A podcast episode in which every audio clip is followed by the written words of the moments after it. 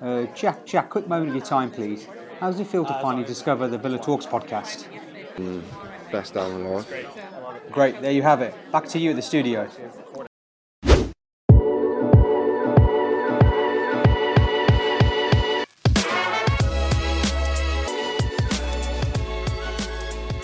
Hello, everyone. Welcome to another episode of the Villa Talks podcast, another episode of the Late Night Ramble, a special edition of the Late Night Ramble. We've got our fans phone in version number two back again. I've got nine fans with me tonight to talk about all things Villa, obviously. Uh, we're doing a mid season review as 19 games have just up uh, after beating Southampton yesterday.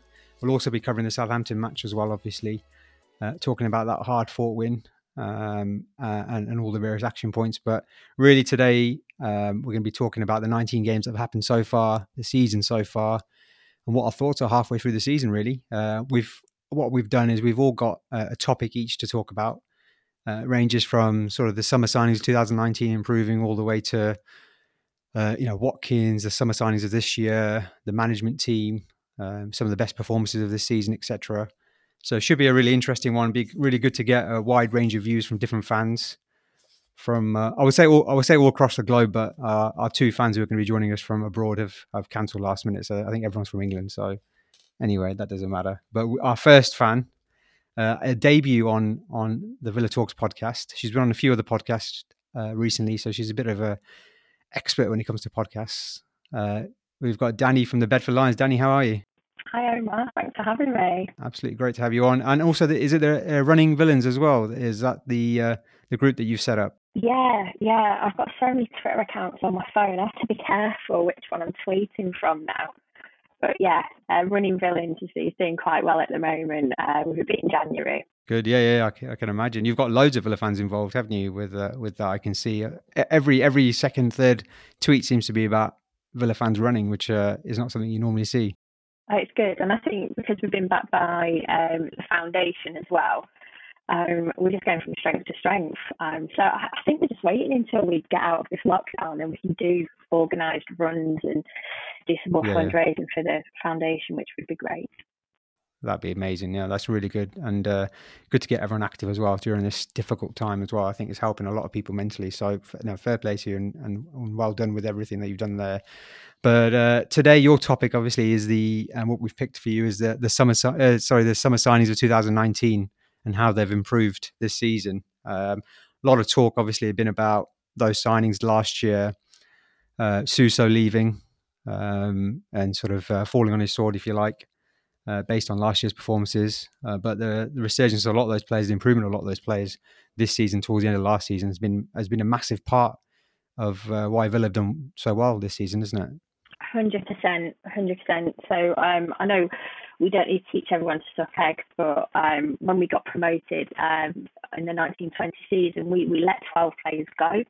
So we had to bring in 12 players, and we know a lot of our uh, rival fan bases like to complain about how much money we spent, but we had to do it. And um, actually, with the amount we spent to get 12 players out of that, we did quite well.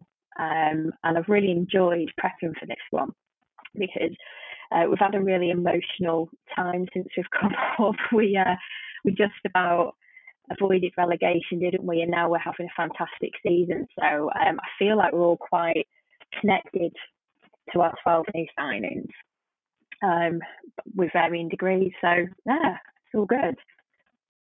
I mean, who's who's who's impressed you? Oh, I suppose what's the been which player have you seen the most improvement in? Do you think over that time frame? Um, and, and, you know, um, when I, when I say that, I mean I'm thinking about maybe a player who you thought actually, you know, wasn't a good signing, probably was out the door in the summer or wasn't good enough, and then suddenly you know they've come back. Who who would you pick out uh, out of our squad uh, who fits that mold? out of the signs that we got in 2019, summer 2019, yeah. without a doubt, Matt Targett. Um, so obviously we brought Matt Targett in from Southampton. He was Southampton's second choice left back. Um, and you know he had a couple of games um, last season.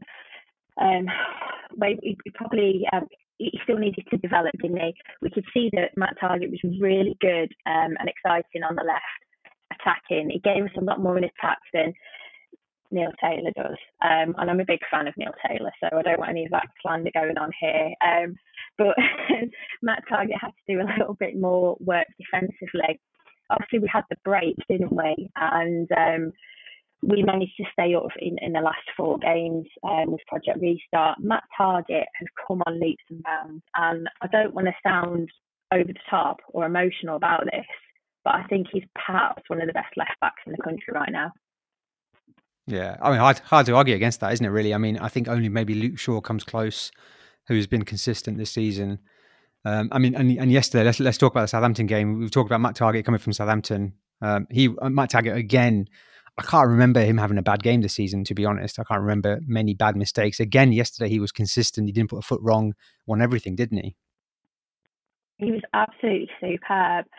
I just love the way that he can always cover uh, Jack Grealish when they're running down the left. He can get those crosses in in the final third. It's again, I don't want to um, slander Neil Taylor, but we all joke that he gets a bit of a nosebleed past the halfway line. But you know, Matt yeah. got that that extra yeah. little bit about him, um, and it's that chemistry that he also has. Um, so he's, he's, just he's just fantastic. He's a joy to watch. Um, the amount of clearances and tackles, and he just goes in full power. He's so exciting to watch, and he, he's he's not even hit his peak. He's only 23. So I also think perhaps even in an England call up is definitely begging.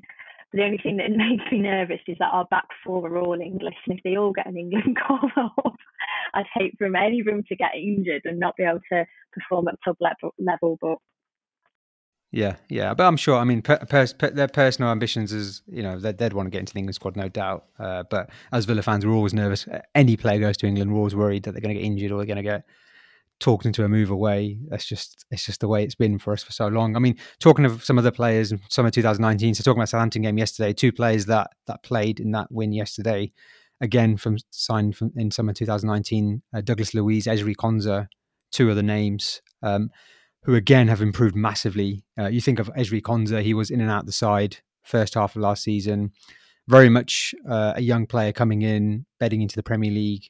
Uh, many people, many people actually thought maybe he'll go out on loan uh, at some point because you know maybe he wasn't ready. Uh, and then suddenly post lockdown, he's come back, played right back for a bit, and then c- come into centre back where Hause got injured. He's been fantastic this season. Douglas Luiz as well, massive Im- improvement.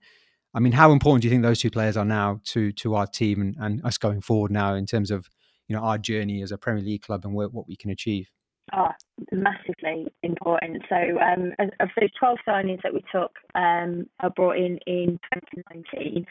Um, as a quick summary, we've got two that have spent um, the last year injured. So that would be Wesley and Heaton. Um, so we won't count them. We've only terminated one. That was Jota by mutual agreement which is fine.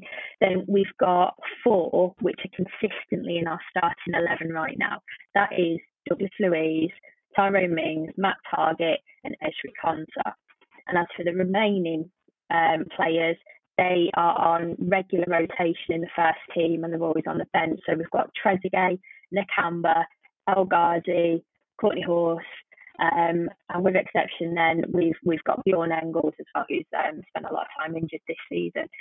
So Douglas Luiz, uh, we always get these rumours going around that City have got this buyback clause. Is he going to go at the end of the season? He's been fantastic for us. I just get the impression we've got a player here who's really settled at Villa and he loves it at Villa. Um, he's as, as a, a, defensive midfielder, he, he just he does the dirty work. He does all the stuff that doesn't necessarily lead to an assist or whatnot. He does he does the hard work that other people don't see. Um, I think one of one of the um, names that I've seen given to that kind of player is, is the water carrier. So he's doing all the hard work for everyone else. Perhaps other people don't see it, but he, he's he's just he's just so important to the squad.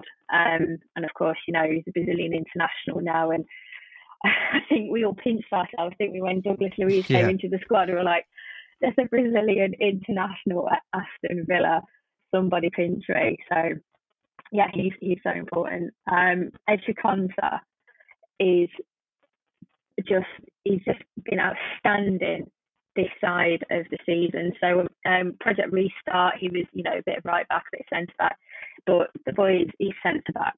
He and I wouldn't want to mess with that partnership between him and Mings. So I know um, last season we had Mingles, didn't we? We had Mings, Mings and Engels together. Um, and, and since we've needed cover for Engels, Konsa's more than capable of, of uh, filling in there. He he's just so assured and um, he's got good vision. He can see his uh, his zonal marking is always bang on. Um, puts his body on the line. Um, I'm I'm I'm just solidly happy with the back four right now. And I know I can't really talk about Emi Martinez because he came in this season, but wow, we we, we uh, the, our defence really needed sorting out um, after Project Restart, and it, and, it, and we've done it.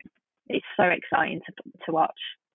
Yeah, no, definitely, and you know, well, we'll come on to defense in a second uh, with our second guest, and and thanks for that. You're going to help me segue nicely into the next topic. Uh, so you've helped me out there. Uh, but no, I mean, re- but you know, I, I, think it shows you the the importance of patience with a lot of these players. You know, you talked about the number of uh, the turnover, which is well, well documented. The turnover we had uh, in players and how it was always going to be quite difficult. Um, and, and, we've seen how those players have improved with a bit of time.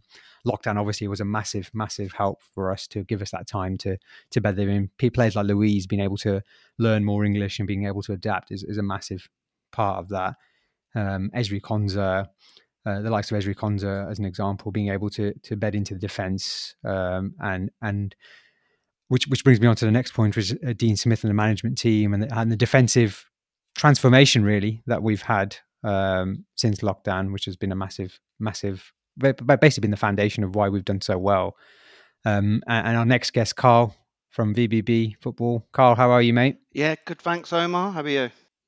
Yeah, good, mate. Good. Your your uh, your topic is uh, is uh, the defensive transformation, and also obviously Dean Smith and, and the team behind the scenes doing doing a wonderful job to to completely change that um, post lockdown and this season as well we've talked about the back four. Danny's talked about how important the, the back four are now, and and Martinez as well. I mean, what what would you put it down to the defensive transformation? What what what are sort of the key factors for you? Um, I mean, I'll be honest. I have absolutely no idea. Um, oh, cheers, mate. Yeah. I mean, I don't think we play wholly different to how we started last season off. We we still play probably possibly to a lesser extent, of the will score more goals than you will. But I think, I, I, I mean, clearly something's happened. And during uh, lockdown, uh, Smith said he watched, uh, like he got the team to watch Napoli, I think it was, um, and and and Man City and how they defend. So, I mean, we press more. We press more than we did uh, the beginning of last season. That's that's certainly true. Um, but I mean, I mean, absolutely all credit goes to the coaching staff, but I don't know what they've done. I, I, I can't, to to my untrained eye, I, I wouldn't be able to tell you what they have done specifically. I mean, we've got better players this season. The players that we had there last season have, have, have improved. Um, Matt Targett, uh, Danny says possibly the best left back in the country at the moment. I, I, mean, I'd take away the word possibly. I think he is. I, I, I think it's un, un, unquestionable at the moment. I think he's much better than Luke Shaw. Um, um, I, I, I'd be amazed if he doesn't get called up um, for uh, England. Um, although look how long it took for Jack to be called up, so I wouldn't be I wouldn't be that amazed, I suppose. Um, I mean, if we look at the individuals, um, the one person, I, the one position I didn't think we particularly needed to improve on last season was right back, and um, I, I, thought Gilbert was good enough, and I was, I, was disappointed initially that he, he wasn't getting enough games. But Matty Cash is such a massive improvement.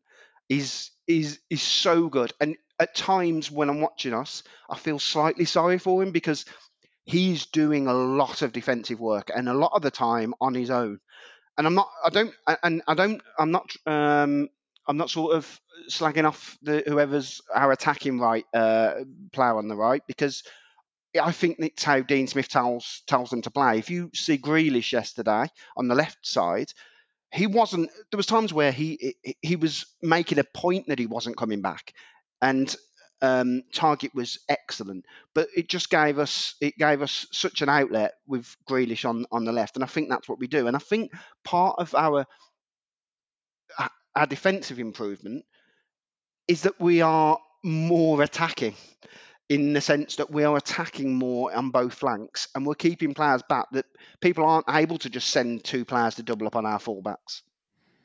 Yeah, no, I think that, that's a really good point. Yeah, I mean, um, Danny, last question for you just before just before you go. Um, uh, and and you know, Carl raises a really important point there, and something I haven't really thought about actually is is uh, how good we are attacking. I mean, we've talked about last year, 2019. One of the areas that we really struggled with last year was counter attacking. Um, we we didn't have an outlet. We didn't have much pace going forward. Uh, Wesley did try hard, but you know he he he has a certain skill set that isn't suited to the, maybe that kind of football. Watkins, obviously, we will touch on in, in, a second as well, has, has, has massively improved that. But do you? I mean, how important do you think it is that now we're able to counter attack um, and and and play that way? And and do you think that's you know the, the the point that Carl raises? Do you think that's an important factor in in why we've improved so massively and, and also why some players are better as well? Do you think it's more suited to their skill set? Oh, 100%. I mean, last season, I think we, we all noted that it looked like poor Jack was carrying the uh, expectations, the whole team and the fan base on his shoulders alone. And, and he, he, we were just crying out to have another signing, really, that could um, help take some of that pressure off him because McGinn was out injured, wasn't he, for some time, and, and that really, really hurt. Not not just the fan base, but you can you can see the effect it has on the pitch. Jack can't do it all by himself, and obviously this season we've now got the addition of the likes of Barkley and Traore. Um, how Ghazi has just turned into Cristiano Ronaldo when he's like on the pitch as well. Um, Trezeguet likes to have a pop at, at, at, goals as well. So everybody up front, and obviously the, the work rate of, of Ollie Watkins is, is immense, and he's a poacher in the box. So everything this season just brought it all together. Um, and you know, last season was, was we, we did what we had to do last season. The goal was to stay up. It was survival. We achieved that. Doesn't matter whether it was on the last match of the, the year um, or however it was done. It was messy, it was disgusting, but we stayed up and we've been able to build on that. Um, and, and now I really think, I mean, we're eighth today. I really think we could qualify for Europe. And I don't want to get carried away myself, but I think it's going to happen. Yeah, yeah, I like it. I like it. I mean, I, I, we have to aim. We have to aim for it, don't we? Um, I think you know the way we're playing, you have to have ambitions. I'm sure. That, I mean, I mean, I'm sure Dean Smith will say take a game at a time, as the old cliche, which I think you have to do as players and, and as management team. Yeah. But we as fans have to have to start expecting something. Don't we have to be ambitious? But thanks, Daniel. It's really been really great to speak to you. Um, definitely on have you on for longer next time. Uh, but it's been really great to speak about know, the, the, improvement in our signings from from last year, I think is such an important factor and, and something I guess uh, underplayed in the media as well. You know, there's a lot of talk around how we didn't sign the right players, etc. last year. Um, but I think they've been a massive factor in why we've improved. You talked about Targett. uh, being one example and, and the improvement he's made. I think that's that's a key factor. But Danny, thanks again for your time, and we'll definitely have you have you back on. Thanks, thanks Danny. Carl, just just touch, just move, just uh, carrying on from what Danny was was speaking about there about uh, Matt Targett uh, and the other players in, involved. I mean, what Matt, Matt Targett improvement. So we talked about defensive improvement as a whole, but let's talk about specific players. What what do you put down his improvement? Do you think it's just yards and just you know just minutes on the training pitch and, and getting used to playing in a certain back line, or do you think it's just a personal thing, or do you think it's uh, it's Craig Shakespeare coming? In? I mean, what do you what do you put it down to? Uh, I mean, I mean, Dean Smith, I, I think that's his whole his skill set is improving players and Targett's at the age where he's, st- he's still improving. Um, I, I, I don't know. I mean, there's one part of his game where uh, there's a clear improvement, and, and I think it's his bravery in, in the tackle. I I was watching him last season, and he seemed hesitant, and he's he, that's just gone from his game now, and he's he's really strong in the tackle. I mean, his partnership with Grealish on the left is is is really really good, and it, it it's really dangerous um, in uh, from an attacking point of view, and um, you know Jack Jack does get back when he's told to get back, and you know he does offer support defensively, but um, I I don't I don't know. Uh, uh you know, I, I, can't say what he's been doing on the uh, uh the, the training pitch and, and and what it is that he's been doing that has made made him improve. But just from my untrained eye, he, in my opinion, is our most improved player. Taking Grealish out of the um, out of the argument because he, despite how good he was last year, he has improved um, massively as well. Um, but I suppose from a base level, I think Targett's our most improved player. But I, I, and I think, as I said, the the most noticeable thing is defensively, he's he's braver in the tackle and um, he's he, he somehow seems to have an extra yard of pace. Um, and so much so that other than Grealish and possibly Watkins, I, I think that would cause us the biggest uh, amount of damage is if Targett was injured. But that's not going to happen, obviously, on our march towards Europe. Talk about Matt Targett there. I, I think one thing that um, doesn't get talked about enough um, is the fact that he doesn't get as forward as he did last season. Um, and I think he, one of the reasons for that is because Barkley's coming to the side. Uh, Watkins is in the side now, and there's so much more going on in the attacking third with the likes of those three where Targett doesn't have to overlap, doesn't have to, you know, be up and down as much as he was last season. And I think one thing that he suffered from last season was um, was you know he his recovery pace isn't great, um, and I think he was blown a bit by being up and down quite a bit and having to attack so much and all of our work coming down the left. Now we're able to vary our attack a little bit with Traore on the right as well, and the likes of you know obviously Barkley and Watkins being being involved in the attacking third. I do think he's able to concentrate on defending him much more, uh, and I think that's been one of the main reasons why why why he's improved so so much. And, and, talking generally about our defensive work and, and, and sort of the team shape. One thing we've seen since lockdown is is us being more resolute as a team and being able to defend from midfield. Whereas um, last season we were getting early an early part of last season we were getting overrun in midfield and a lot of players, a lot of teams were playing through us a lot.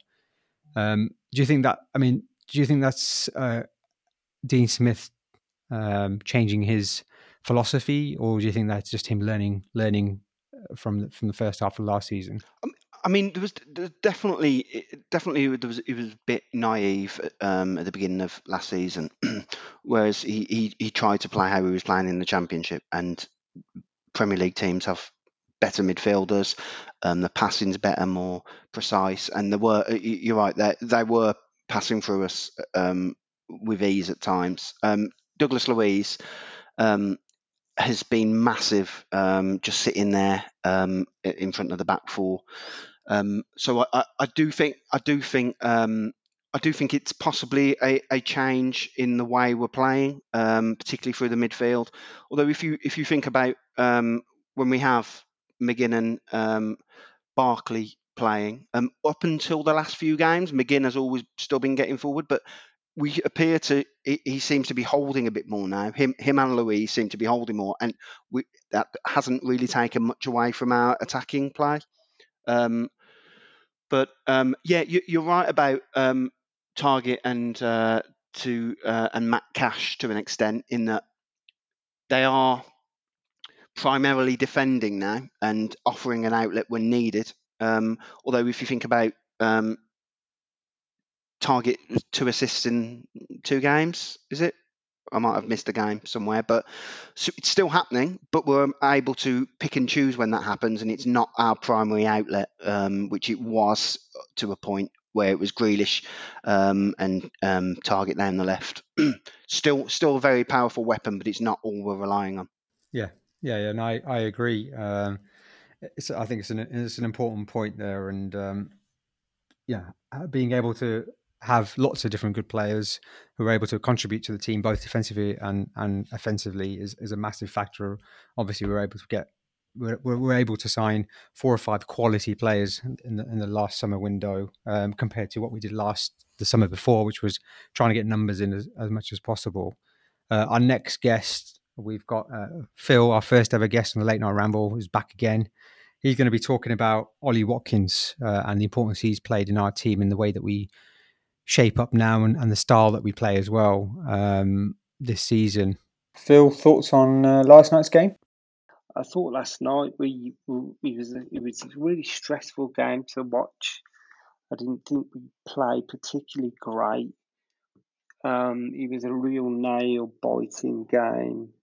Um, every time Southampton had the ball going forward, I just muted the telly because I didn't want to hear the commentary and sort of close my eyes and then had a look. And then Villa had the ball back and I could put the, the, the, the commentary back on. um, weird little habits like that with Villa from all from all the stress they gave me over the years. But uh, yeah, it was a stressful game to watch, but it was a great win because we never play well against Southampton. Um, so I was chuffed to bits that, that, that we managed to get the, uh, the, the the three points there.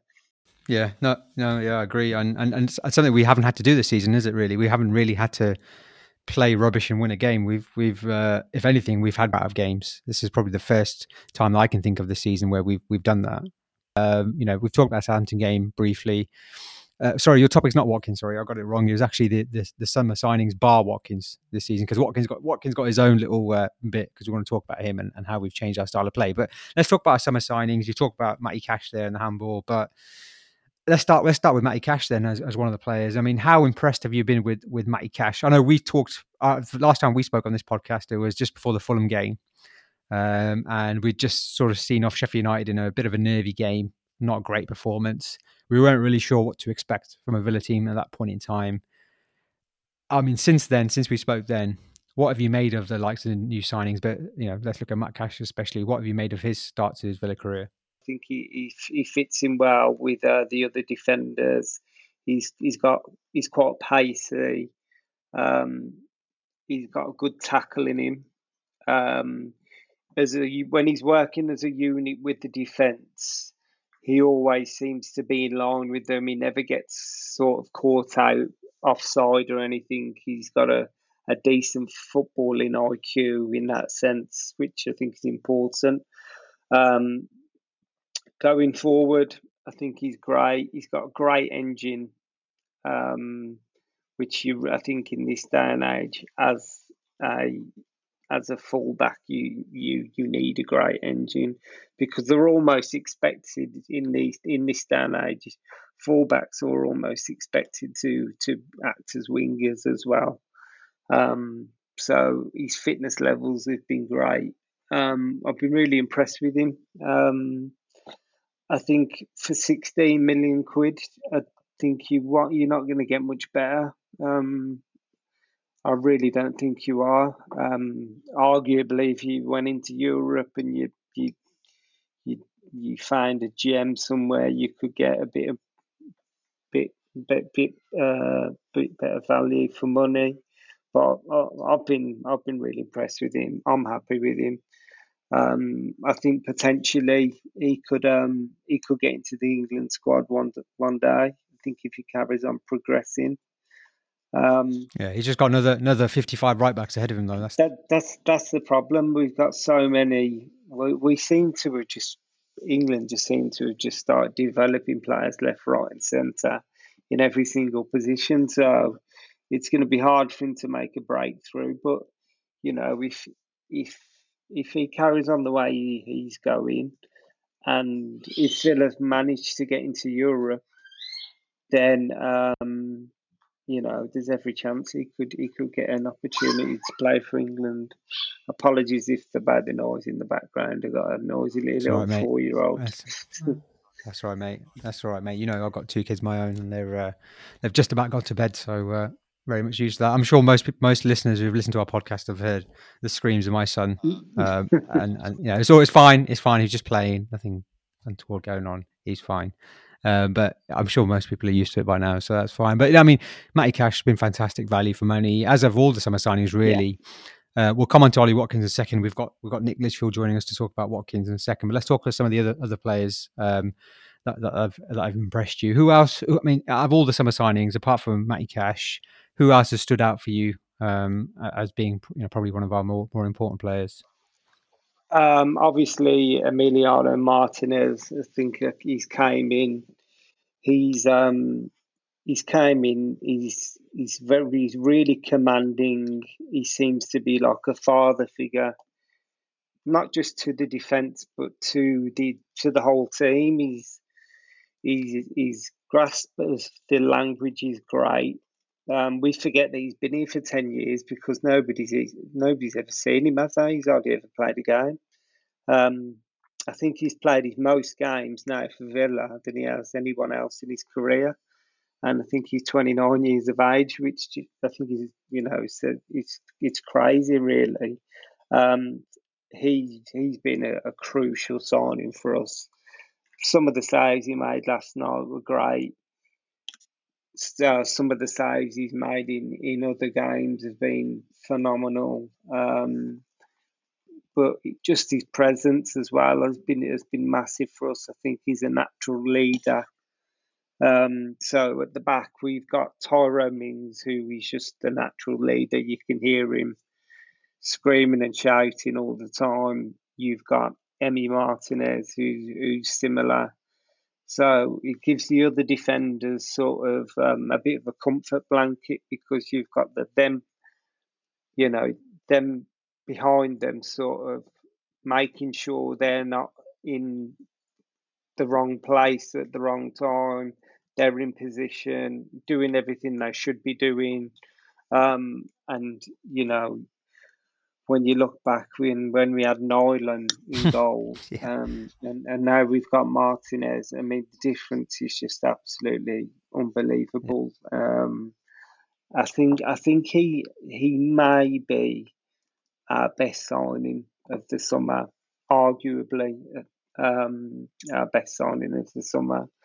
But but but I think like uh, Talk Sports said, that, that Villa had the best um, best transfer window of any Premier League club in the summer. Talk Sports said that themselves, and I can't argue with them to be honest because I think all the players we've bought have had a positive effect on the team. Yeah, yeah, um, yeah, massively. I mean, I, I, I, it's so hard to argue against it, considering you know we like you know we just survived in the last day, and, and now what we're doing this season, and, and and you could argue you could argue that we should even be higher up the table, really. Uh, if you look at the games, yeah. and you know, yes, you know, last night we've talked about you know, it was uh, it wasn't the best performance. We managed to win somehow, and Martinez was a massive part of that. Um, but in the day, you know, he's part of the team. Yeah. You signed him for that for that reason. So, you know, yeah, yeah, def- exactly. if you're a defender and, and the goalkeeper plays well, that's still playing good football in some sense. So, it is important, but you know it's hard to argue against that. And I think another player uh, we, we, want to talk about is Ollie Watkins as well, and how he's transformed the team. Our next guest, Nick Litchfield, long-time listener of the show, my good mate from uni, uh, my fellow season ticket holder, uh, who've known for well, too many years to count. Really, I've I've allowed him on the show. He's been wanting to come on the show every week, but I've I've, I've said no, mate, no no way. I don't want to hear your your views on here. I hear enough on WhatsApp. So, uh, but it's, it's, we're finally relented. I've got you on. Nick, how you doing, mate? Good to have you on. Yeah, very well, mate. How you doing? Good, mate. Yeah, I'm good. Um, Ollie Watkins, you put your hand up straight away when I mentioned that was one of the topics. Um, I mean, firstly, let's talk about him as a player, and then talk then talk about him and the impact he's made on the team and the way that we play. What I mean, he was always a player that we were linked with for a while. Uh, this summer, especially, um, played with Dean Smith before, obviously at Brentford. Had one really good season in the Championship, playing as a, as a as a front man. What did you make of the signing when, when it first happened? Um, and were you surprised at, at the fee that we paid for him? Yeah, I mean, I think you know uh, the initial rumours were, you know, or the figure being banded around was around twenty million, and eventually, you know, when we signed him for you know twenty seven plus add-ons, I think you know a few eyebrows are raised. Um, a player coming in from the Championship, and you know it wasn't so much of a gamble. I mean, I think you know Smith knew he'd worked with him before; he knew what he was getting. Um, but I think you could tell from that very first game against Sheffield United what we got. You know, within 20 minutes, a ball went over the top. You know, Watkins was onto it, and you know, Egan was sent off within 20 minutes, and that you know that changed the game. It made it a little bit easier for us, and straight away you knew that we had a player on our hands there. And I think you know for the first five games, I think you know he was getting in behind in behind defence. His he he will run all day. He's got a great engine. Um, you know we you know like we did with Gabby, we could pump pump the balls into the corner, and you know Watkins would be after it. And he doesn't look a big guy, but you know he's certainly a handful of defenders. He's he's a lot more you know he's got a lot more strength than I think people realise. Um, you know, I, and I think really he's, he's a great all rounder. He's good with both feet. He's good in the air. He can hold up the ball. Um, you know when we need him to. So I, I, think he's he's got all the attributes to be a you know a top striker for us for the next sort of you know five to ten years. You know, we saw that yesterday as well against Southampton. Um, you know, we were under the cosh a little bit uh, for most of the game, uh, but he did provide that outlet, something we didn't have last season. Um, and I mean, how how in terms of the way that we play now, um, do you think it's changed the mentality of the team that we're willing to defend more. We're willing to we're willing to put our bodies on the line because we know we've got Ollie Watkins and he's an outball. So the likes of Mings are able to, if we are under pressure, if we are getting pressed against, we don't have to play through play, two teams. Th- sorry, we don't have to play through teams. We're able to to play down the channels as well. How important do you think that is for the for the team? Yeah, exactly. I mean, I think it allows us to get up the, the pitch quickly, and you know he's going to be supported by you know Barkley and um, you know Jack um, but I, I, don't even think it's it's not just the running in behind. He's great at linking up the play. He'll come short. He'll hold the ball up. He'll you know he, he you know he's obviously got a good understanding with Jack and Ross and, and Traore already. So it's his all-round game. You know, we can play it short into him. We can go over the top, and he's just a nightmare for defenders at the moment. Um, you know, he's not just playing in in the central role. He'll pull out left. He'll pull out right and you know it, it, creates a lot of havoc for these defenses to try and keep you know keep on top of him and, and keep hold of him. Yeah, yeah, no, that's, that's a that's a that's a key point. I think that's a massive point. And uh, Phil, just before you just before you go, mate, um, Nick mentioned Barkley there and, and the the space that Watkins provides to our attacking players, the likes of Grealish, Traore, uh, and Barkley. Barkley started the and one of our summer signings as well, coming on loan. Something we were against last season for some reason, not not willing to loan players in, but we've changed our policy this year, and, he, and he's come in. He started the, the season off with a bang against Liverpool, scored the winner against Leicester, had a great performance against Arsenal. He's he's been injured obviously now for for a number of games. Come back, he's obviously working his way back into into the team. What have you made of of his start to his Villa career, and do you think there's a potential scope there for a permanent move as well? Yeah, I think when he first started, I thought he was phenomenal. Thought he was great. The link up play with him and Jack was just, you know, it was just a joy to watch. Um, you know, we were taking the, the we were taking the piss with some teams, to be honest. Just like Liverpool seven two, you know, we absolutely slaughtered them, and it was them to because because of them two, um, and obviously because of Ollie Watkins as well, getting his getting his hat trick. Um, since he's came back, I don't think he's been at his best, but I think that the team has been better just with him, just because of his presence. I think um, he brings the confidence to the team. I think Jack um, feels like he can rely on him more than he can maybe other players. Um, and that's not knocking any of the other players at all. I just think he's got an understanding with Jack. He's got a friendship with Jack, and they sort of know how to play with each other, um, and they do that very well, as we seen last night. You know, Grealish whipped that ball in without even looking, and he put it, you know, straight on his head. He put it on a sixpence for him. He couldn't have put it any better. Um, so for me, he's he's still getting back to fitness, I think, but uh, I think it's a tough one. I think in the summer, if if Chelsea come to us and say, right, do you want him for say between twenty five and thirty million? I think I'd say yeah, I'll have him, please if they're going to start playing silly beggars and saying they want 50 million, I couldn't pay 50 million for him because for 50 million, I'd want someone who's getting more than probably 10 assists a season and, you know, probably getting into double figures for goals as well. Somebody like a a Maddison or some somebody like that. I think Maddison's worth more than 50 million, but I'm just for an example you'd expect better value at, at that price, wouldn't you? Or, or, better output, sorry, yeah. at that price. But thanks, Phil. Thanks for your thanks for coming on and talking about the, the signings from from from this summer gone. It's been a pleasure to talk to you as always, mate. Uh, welcome back anytime. We'll definitely have you on for a late night ramble again after your last performance, which was m- much heralded amongst the, the Villa Talks podcast. You get me. You should get me on. Uh, you should get me on after we've we've we've, we've been beaten by someone. Might be a bit more. no, mate. No, no, that's fine, mate. I, I, would rather, I'd rather you be on where we've won, mate. That's uh, it's better, better for yeah. all of us. But thanks for your time, mate. It's been an absolute pleasure as always.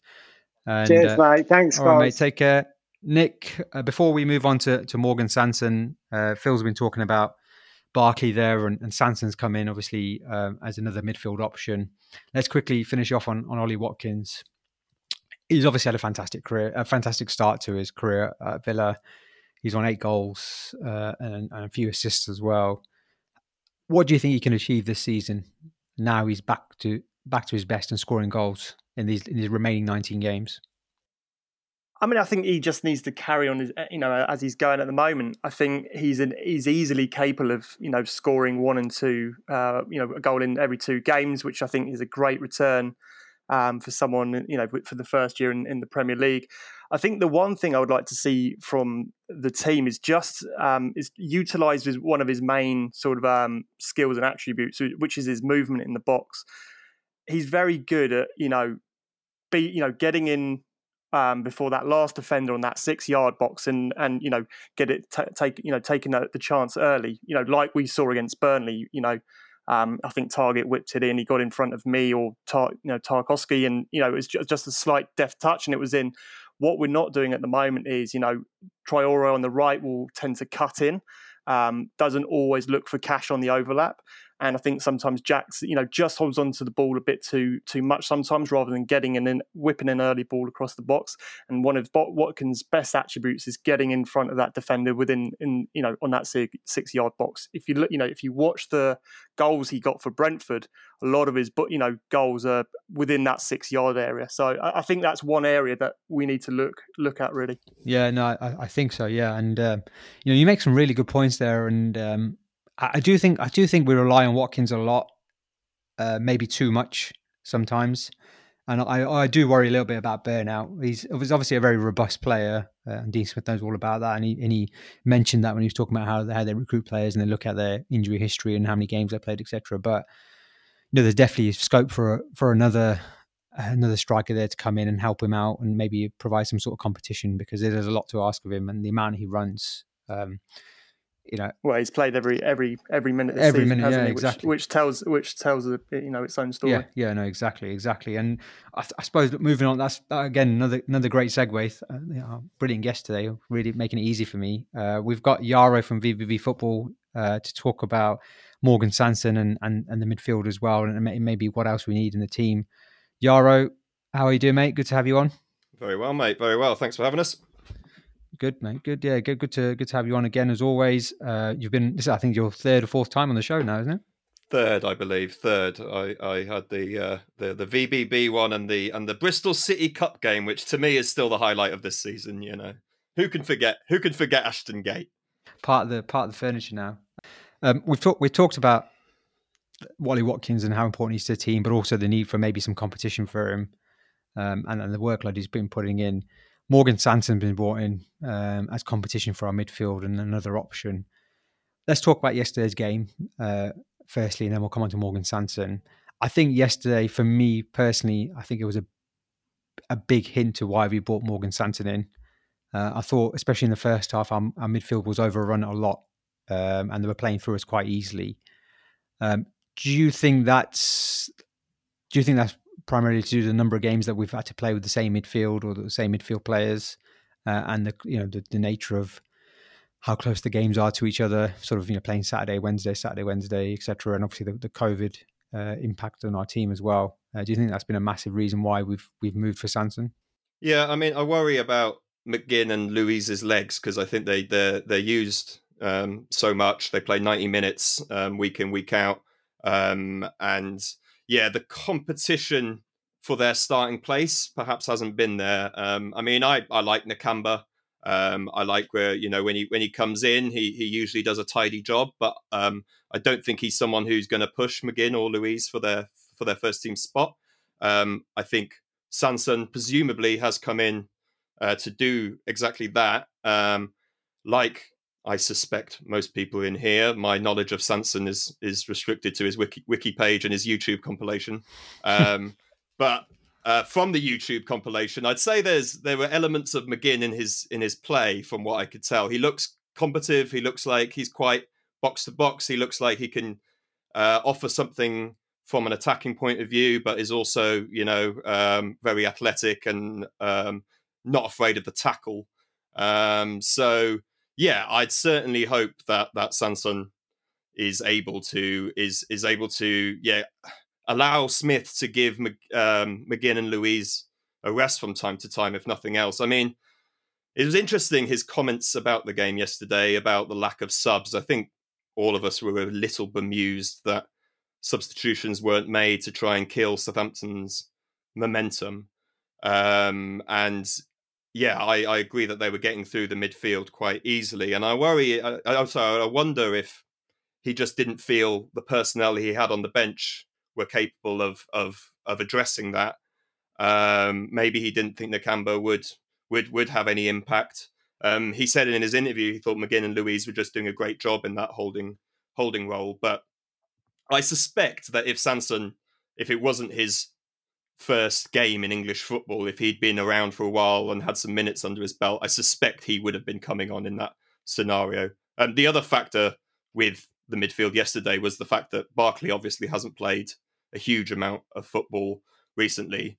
Um, and even when he does play, he's not necessarily that midfielder, midfield presence that is going to stop the opposition's momentum. Um, so yeah, yeah. Hopefully, Sanson is uh, is is yeah the the sort of answer to to that little bit more competition in the middle. Yeah, no, definitely, and and um, I think you know we, we do need that option. I think the fact he can play as a six or an eight or even a ten um, is is a big factor. Um, he's obviously got a good grasp of English, which is going to be important for him to bed into the team. We saw that with in, his interview. A lot of French journalists and French experts um, I've, I've mentioned, or sorry, experts on, on Ligue 1 have mentioned that um, he, his style suits the Premier League, which I think is an important, another important factor. Um, so you know, he gives us an option, as you say, uh, which we probably haven't had before.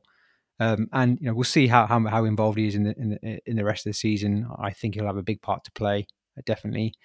Um, some of the other areas that when I'm coming towards the end of the window now, I, I don't know if it's today or tomorrow. I can't quite remember, but I think it's tomorrow.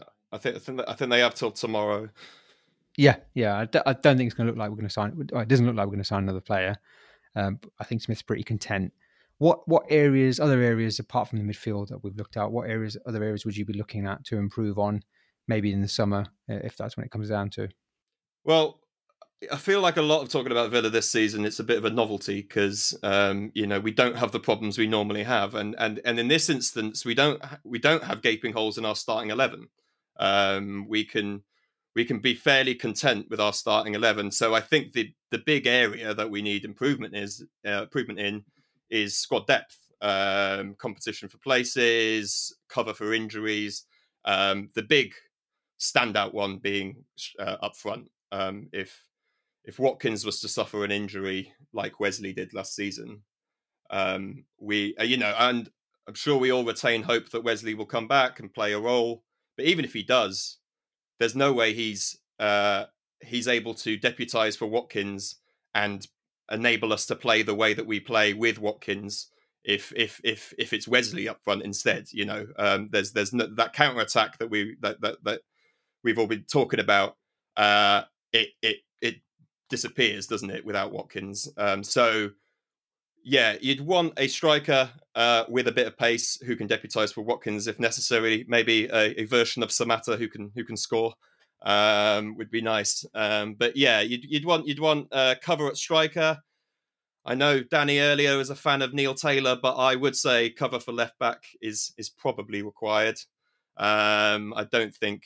I mean, I think both fullbacks we probably need need a bit of attention there. Uh, as much as I like Elmohamady, he's obviously reaching an. And I, mean, is his contract out in the summer? Elmohamady?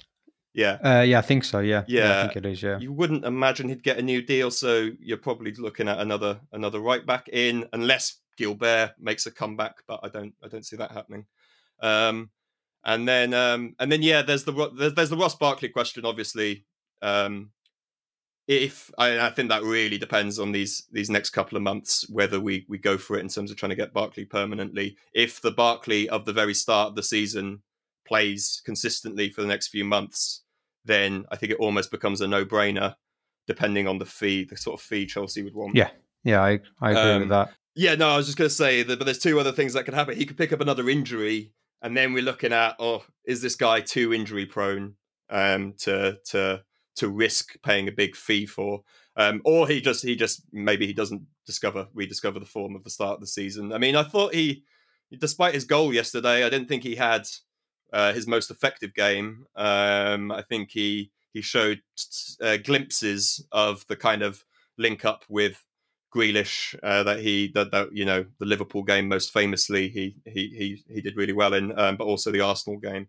Um, I thought there were glimpses of that, um, but perhaps not um, perhaps not at his best. So it's a case of will Barkley, you know, really uh, discover some form that makes it a kind of no brainer for us to sign him in the summer. So there's that question.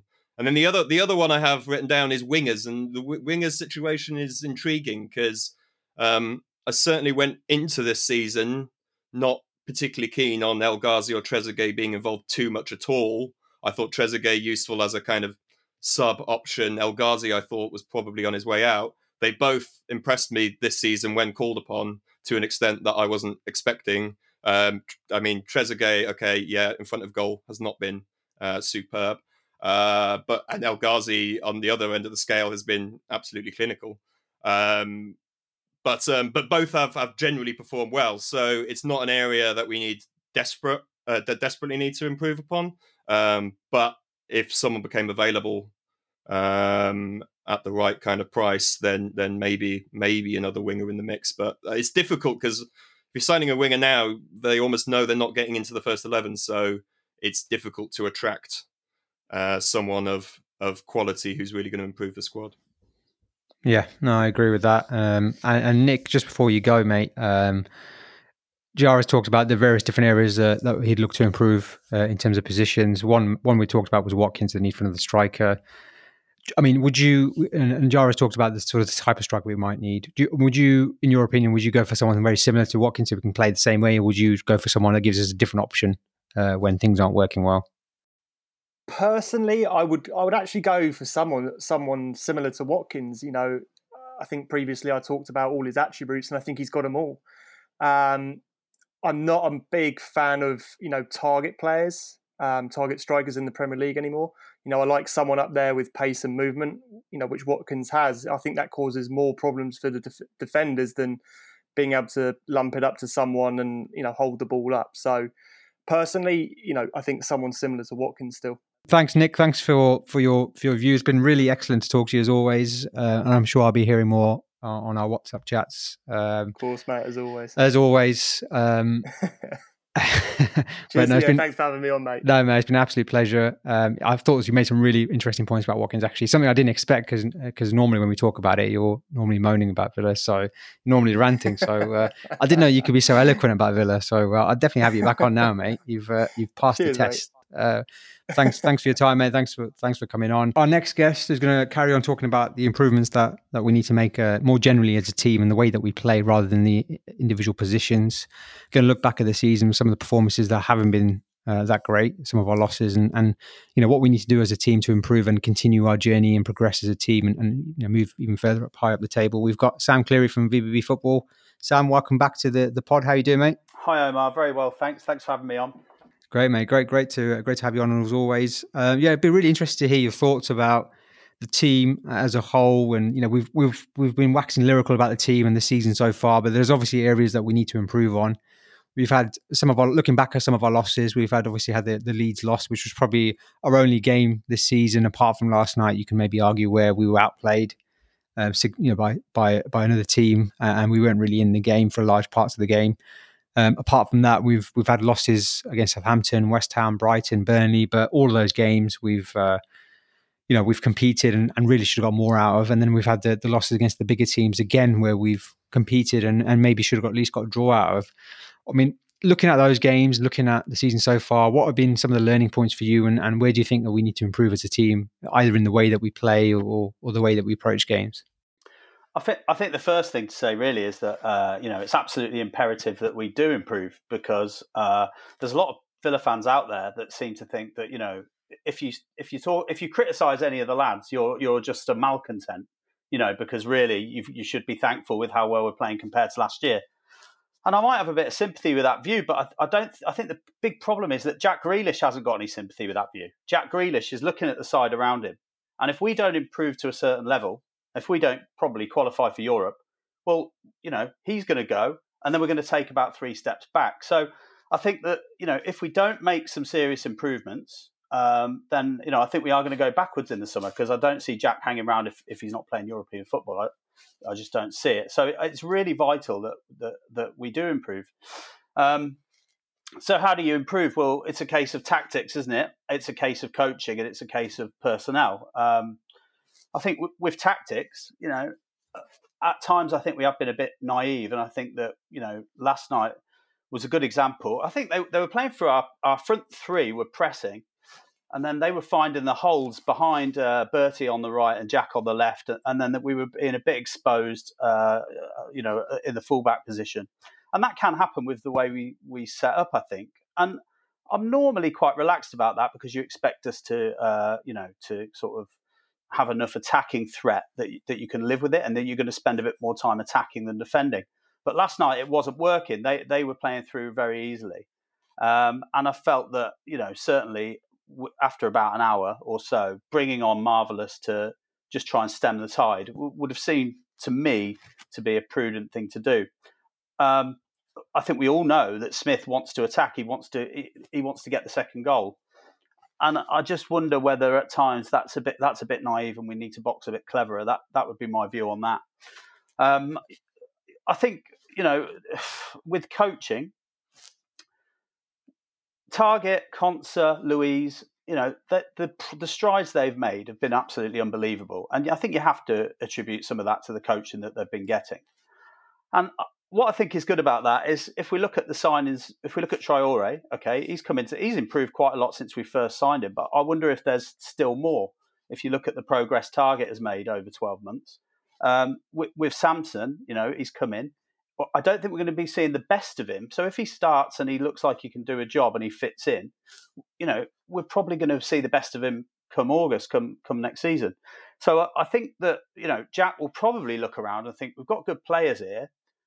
I know that people tend to regress and look better in the second season, so maybe we can convince him that there's a project there. People are getting better, and we're going to be somewhere better next season still compared to where we are today. I really do hope so. I know I know you didn't really want me to talk about individuals, Omar, but if I can just say one thing on individuals, all right. You know, I think we've upgraded goalkeeper, fullback, centre forward, right wing. We've upgraded centre mid with Barkley. There comes a point when you've upgraded your team that if you want to go further, you have to start looking at players that maybe you would have felt were, you know, kind of impervious to any criticism, should be beyond critique. And and I think that that's where we're at with Tyrone Mings. He's a great guy. Okay, he's clearly a top man and he's a leader. I get all that. All right, but if you're looking at the our best eleven, and you're looking at a single player that you think we could upgrade that player, and perhaps we should upgrade that player for where we want to get to. I don't I don't think there's any room for sentiment, and I think that he's, he's he dropped a ricket. He dropped one last night. He got away with it, uh, but easily it could have uh, resulted in, in in them getting a goal. So for me, I think that, that if we really want to progress and we really want to improve, I think that we need to spend 40, 50 million on a centre half or 30 million maybe. For the for the record, I completely disagree with what Sam just said. I think a lot of people do, to be honest. Um, but I get I get what he's saying. A lot of people share that view. Um, that's not, and this isn't about shutting down people's views. This is about getting everyone's views on on air and, and discussing it. Really, that's the whole point of the podcast. And you know, yeah, Mings definitely has made mistakes and does make mistakes, and, and it's something you you don't want him to be doing. Obviously, as, as Villa fans, uh, you know the attributes that he's got as a defender, he should really be one of the top defenders in the Premier League. And I do think sometimes he can be a bit lackadaisical and um, can be a bit casual with the ball. At the same time, what he brings to the team is hard to measure, and you know, I think Dean Smith knows the importance of him in the team and what he brings to the team in terms of his leadership qualities, organising the defence, Um, and you know, you I think you saw the best of him yesterday in that kind of performance where his back's against the walls. You know, he's a fantastic defender when it's when it's that kind of game. Um, and, and, at the same time, you know, when he when he brings the ball out, he is so important to start our attacks because he's p- passing the ball. He's he's fantastic at passing the ball through the line uh, to Grealish or Barkley or to Watkins, uh, and it starts a lot of attacks. But at the same time, there's there's plenty of occasions where he does dilly dilly dally on the ball um, and and makes the wrong decision. So you know, I, I, get I get that we will need to improve. We'll need to improve our first eleven and to move on to the next level. Jaro, just just before you you go, um, you know, Sam's made some interesting points there about the team and where we need to improve. Centre back is an area that we don't have much cover for. Um, Engels is there on the bench, but I'm not really sure if he's part of the squad or in in Smith's plans. Is that is that a concern for you that area looking forward? Um, Hause is out injured at the moment, but he's he's come in and played okay and played fairly well when he's come in. Is that an area that you'd be looking at in the summer as, as a big big key area to to improve? Uh, perhaps not key area, but an area that there is scope for improvement. And you know, I don't disagree with Sam's fundamental point. Re Mings, I would say uh, our ability to sign someone who is better than uh, Mings or equally as good as Mings is probably dependent on where we finish this season. If if we're in the European places, then I think that potentially makes signing someone of Mings's quality or better more of a possibility. If we have an amazing end of the season we're top four, well, then it's open season. Um, and yeah, we could attract, we could certainly attract someone then, I think, who would improve on Mings. Um, uh, yeah, so it, it, it, yeah it depends a little bit on on on how we conclude this season. Um, yeah, I mean it's it's interesting. We haven't actually had any. Uh, have Mings and Konsa played every minute of this season? They have, haven't they? Uh, I think so. Yeah. No, yeah. no, no, no. I mean, Mings has Mings was out. Obviously, was he was uh, suspended uh, after the Palace game. So Hause came, uh, ha, ha, and, yeah, then, and, then, in, and then and then and then Hause and Mings played together before Konsa came back into the side. That's so. right. That's right. Yeah, but, but, but most most of the season they've been they've been the main partnership. Yeah, yeah, and we certainly haven't uh, been tested in the sense of one of those being out for a significant amount of time. Um, I mean, I quite like Hause, and I think he's he's good backup. Um, I'd be a little fearful if if Engels did have to have to play now, um, having not seen him for so long. I think was that Spurs game the last time he played, where, where you know he had a bit he had a bit of a mare, um, and you know I quite like Engels, but he certainly doesn't have the pace um, that our other defenders have. Um, so yeah, if it if uh, I didn't realize Hause was injured. Now you, you, you mentioned just there that he's that he's got a knock, has he? Um, yeah, apparently, yeah. Um, in which case, yeah, if if one of those two was to suffer an injury now, then Engels Engels would be in, and maybe maybe then I'd be going, oh, actually, it is a bigger priority area having now seen having now seen Engels for for a couple of games. Um, but but yeah, as as I as I say, I think I think it's um, the the areas of potential improvement are are quite dependent on on on how the end of the season goes. Yeah, no, I, I agree. Um, and there's obviously plenty of the season left. So we'll see what happens. But Jaro, thanks for thanks for coming on again as always, mate. Been a pleasure. Always a pleasure, Omar. Definitely have you on uh, again soon. Uh, we'll move on to our to our next guest. So we're going to change tact a little bit. Um, Sam, we'll come back to you in a second. Uh, we're going to we're going to talk about VAR and uh, the the dreaded three letters uh, or VAR, whichever you, way you want to call it. I, I, don't know which is the correct way anymore, to be honest. Um, something that's uh, on the on the uh, minds of every single football fan across the country. Um, something that didn't well didn't really come into play yesterday because let's be honest, you know the referees on the field and the linesmen on the field gave the decisions as they did, and VAR didn't change it. So that's a point I wanted to make on that in terms of yesterday. But let's look at overall in the season and the rule changes that we've had. We've got Josh uh, on the show making his debut, or JD. How how are you doing? Yeah, I'm good. Um, I thought I'd pick the the topic that obviously it probably has divided not only just the fans, but what's frustrated me most about VAR and the way that it's been implemented into the game is it was supposed to be brought in to sort of remove this after game debate over whether or not decisions have been made correctly or whether or not um, we spoke about it earlier, whether or not a human error had been a reason for a decision going one way or another. Uh, the entire point of VAR was to remove that aspect of the game and to almost Not not suggesting it would have made it completely fair for everybody, um, but we've seen so many decisions over the years where a human error, which nobody really understood how it could have been made, because we all get to view these different camera angles, and uh, the studio would analyze things for 20 minutes after a game. That's now happening in real time in front of us, and, and the referee can go and have a look at it it just hasn't worked in in the way that I guess we probably were all promised it would.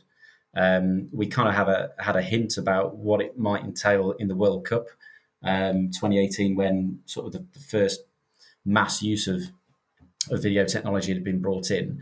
And it kind of did the job at the World Cup. I think initially they were really not sure what to do with it. And then as the tournament went on, I think they, they kind of got a grip on it. It was used for things like penalties. Um, it was used for offsides where I think even the rule has changed three or four times since then. Um, and it's just been this thing that's now created a debate after games for every fan of every team about whether or not one VAR is being used properly. Nobody quite knows how it's meant to be being used, or it's being used in one game differently to another game, which literally finished half an hour ago. Um, you've got instances where referees in the studio or previous referees in the studio are being asked why did the why have Stockley Park looked at it this way and this this whole debate that we're all having every game after VAR shouldn't be happening. That was the whole point of VAR coming in. It was to remove this. Um, and in terms of our own in, uh, the impact that it's had on Villa in terms of whether it's helped us or not or, or knocked things against us, we are supposedly. I, I had a look at on the ESPN site, you can have a look at how it's affected different teams in which ways. Apparently, we are level now, uh, so we have sort of um, we've had three goals disallowed, but also it's it's helped us uh, in various ways. I think our feeling towards VAR is massively. We feel sort of as a fan base personally affected by it sometimes more because we had a three game period where we, we had the Ollie Watkins goal disallowed against West Ham in the, the last minute for offside. Uh, the previous game we had the, the penalty against Brighton that was given was then taken away in in almost the last minute again, um, and we had the West Brom goal that was was taken off by VAR. So I don't personally think we're being more affected by VAR than than other teams. It's going to be this silly thing where it's going to even itself out over the year. But the whole point of it was to remove this idea that bad refereeing decisions even themselves out. The whole point of it was to mean that we didn't need to get given a decision later down in the line in the season to even out a bad one that we had earlier in the season. Um, and obviously, it's this ridiculous endless thing that people bring up, whether or not they're fans of other teams or people on the radio or whatever, or they're only stayed up because of VAR. Was that VAR, VAR wasn't the reason. VAR wasn't even on. So it's not like VAR failed and therefore benefited us. It wasn't even switched on in the Sheffield United game. Uh, but also, the goal that they weren't given was in something like the 45th minute. And I'm pretty sure everybody knows that there's a second half of football every week that you play. So that in itself is annoying because it's just constantly getting brought up by people for uh, quite lazy reasons, but also it's. I, I, wonder how long that argument, if we got into Europe, for example, which would be phenomenal this season, is the well they shouldn't even be in the league, let alone Europe, going to get brought out. Um, if it does, it does. I just think we had such an opportunity as a sport and as a fan base to benefit from something which um, we've all been crying out for. You know, it's, it's over 10 years since the reason why VAR was sort of argued for happened was the, the Frank Lampard goal in the World Cup. Um, that was over 10 years ago, and it's taken this long for it to come in. And if we look at the way that other sports use this technology, um, I don't particularly watch cricket myself, but I know that they've got a fantastic uh, video technology system. Uh, tennis, rugby. Again, football just seems like it's decided to try and do things differently because it's football and just completely messed it up. And I think we've messed it up. We, the, the, the, authorities or whoever has decided how to implement it has messed it up so badly now. There's no way back because they, they don't change their minds quick enough to um, uh, to make something better very often.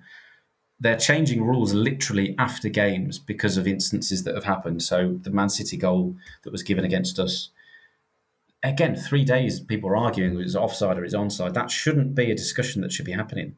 The whole point of this technology coming in was supposed to remove any of this uh, debate, you know, and I just feel disappointed by by it as a fan, but also it, I, I think it is starting to damage the, the, the sport not overall, but it's difficult. It's hard to explain. I've got an 11 year old son who's really getting into Villa now. It's hard for me to explain to him why Danny Ings was ruled offside yesterday because for two or three years prior to now, I've been explaining, oh, because he's offside because you can see that he's in front. My wife doesn't even watch football, and she looked at that yesterday and said, that doesn't make any sense. So if people that don't even watch football now can't make sense of what the rules are, I think we're kind of in a bit of a a hole that's been dug, and I just I can't see that anyone's going to dig it and fill it in and get us back to anybody knowing what the rules are. That's all we want to do is know what we're likely to expect. Yeah. So yeah. No, I think it's, it's it's difficult, isn't it? Once you go down the route of of bringing VAR in, it's hard to turn back, isn't it? You sort of uh, let it out of the box now. It's hard to put it back in, and uh, you know, I'm glad you mentioned about Sheffield United game last season and Hawkeye not being switched on. Uh, well, apparently, so you know, it wasn't because Hawkeye wasn't switched on. It was because I think it was one one out of three thousand or five hundred chance or something like that, something stupid like that, where there were too many bodies in the way of all the different camera angles that they couldn't see the goal line. Uh, the technology wasn't working, so they couldn't send, couldn't see whether it was over the line or not. So it's one of those that went for us. And as you, you know, as you rightly said, the opposition fans forget, forget, you know, there's a whole second half of football to go and, and you don't know what's going to happen. This season, we've seen the VAR, we've seen the rule changes. And I think as football fans, you know, it's just ruined the game really. And we saw it last season in, in, in actually in the stadium. You know, I'm thinking of the Burnley game as, as one example where you score a goal, you're cheering and you don't know whether it's, whether, whether it's goal and that, that impacts your, any of the goal that happens after that. I remember when McGinn scored, um, and he gave the sort of VAR sign as a celebration. Even then, you know, there's nothing there to say is offside, uh, but mm. you're hmm. still you're still worried. You, you don't want to celebrate. Uh, I remember Jack Grealish scoring against Brighton. I wasn't, I didn't even celebrate because I thought maybe he was offside. You know, and it just ruins that side of uh, of football.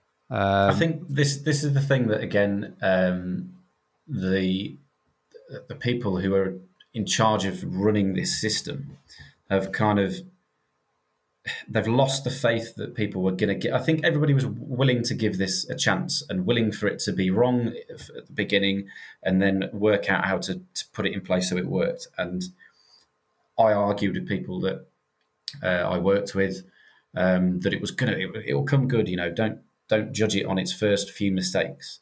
Um, and I just don't understand what they think how is it benefiting anybody in obviously at the moment we can't go to games but when when there are full stadiums again um, you've got they need to bring in something where similar to rugby potentially where you can see or understand the, the conversations that are happening in stockley park about whatever they're looking at and how that then corresponds to a decision that's made because sooner down the line sooner or later hopefully sooner but obviously we we need to be sensible and safe.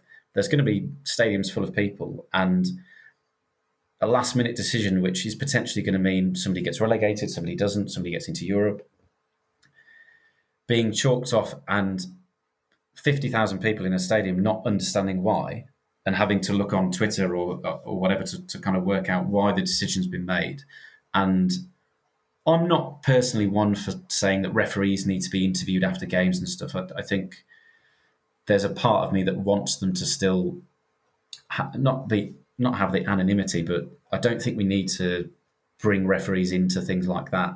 But it's just not being used in the way that I think perhaps we'd all expected it to. Um, but also, when the pundits after a game can't understand why a decision's been made,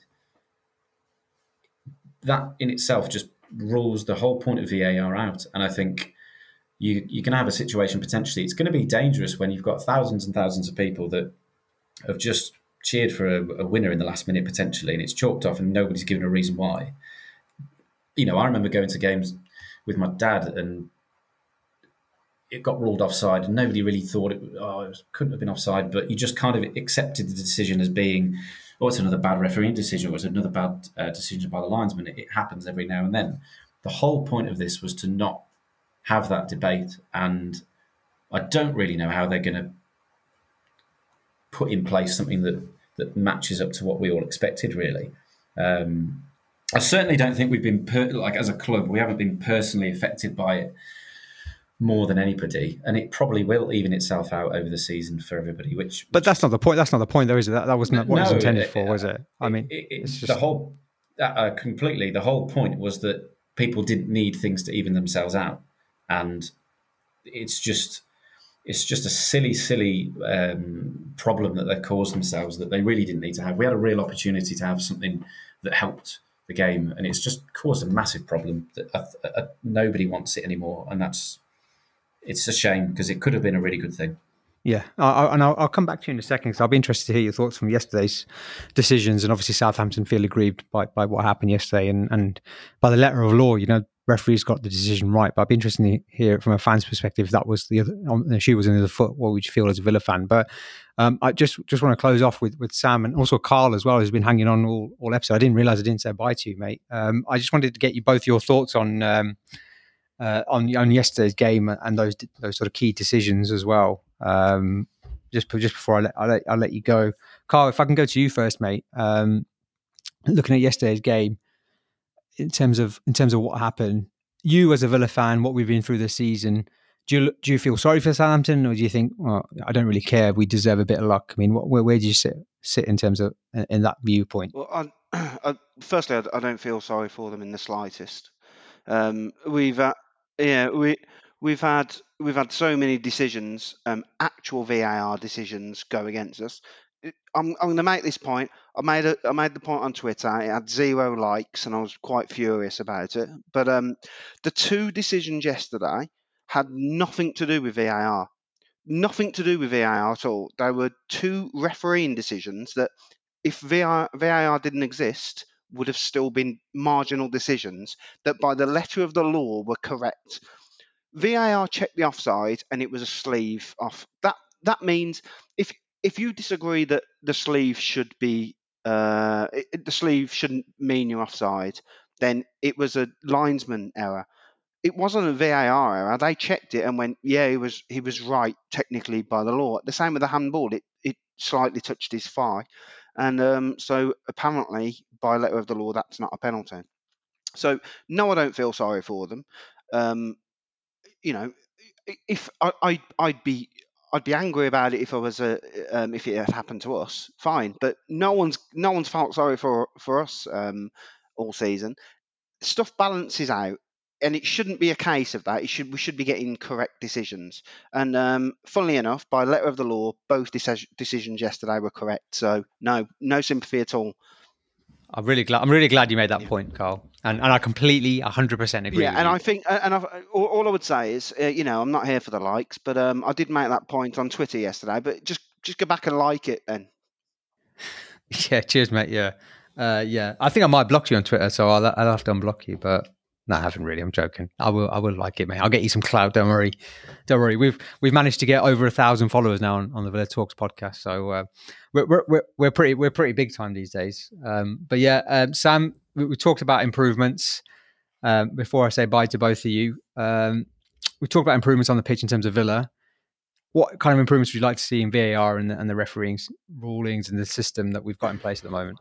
Yeah, I mean, uh, it's a tough one, isn't it? I mean, it's not panning out the way that it, it, we all hoped, and I think the fact that VAR poor decisions are evening out over the season is not exactly a, a gain compared to poor refereeing. Um, but what I will say is that if I was uh, a Southampton fan yesterday, I think I'd, I'd be miffed that the, the ref didn't give the pen more than anything. Yeah. So if letter of the law, VAR look at it and say, "Oh, hang on, that's it, his leg," and the rule is, then you know, I can see that. But what what I c- couldn't understand is, a there are angles on the VAR where it didn't even look like it touched his leg, right? So I think it. Who knows what angle the ref saw? But it must have at least been possible that the ref saw, the ref had have seen it from an angle where it doesn't look like it touches his leg. In that scenario, he gives the pen. So I think it's a really it's a really tough one to take from a Southampton point of view. But of course, we've you know we've had our fair share of um, bad decisions, and we probably deserved a bit of luck. But no, I, I, you know, I think I, personally, I'd like to see the back of it. Also, if the if the linesman had a flagged yesterday, VAR would have uh, would have uh, rightly uh, given the goal, which you know would have been great after all of Watkins's uh, you know fingernails off this season. So I, you know, I'm I'm quite. Uh, I can be. I can afford to be philosophical about it because we are on the right end of it this weekend, I suppose. But you know, uh, I would like to see VAR go. Yeah, thanks. Well, thanks, Al. It's been really interesting to talk to you, to you, uh, Sam and Carl. Uh, it's been an absolute pleasure as always. Um, and we'll definitely have, like I said, back you uh, have you back on um, at some point. I'm sure there'll be plenty more to talk about in the rest of the season.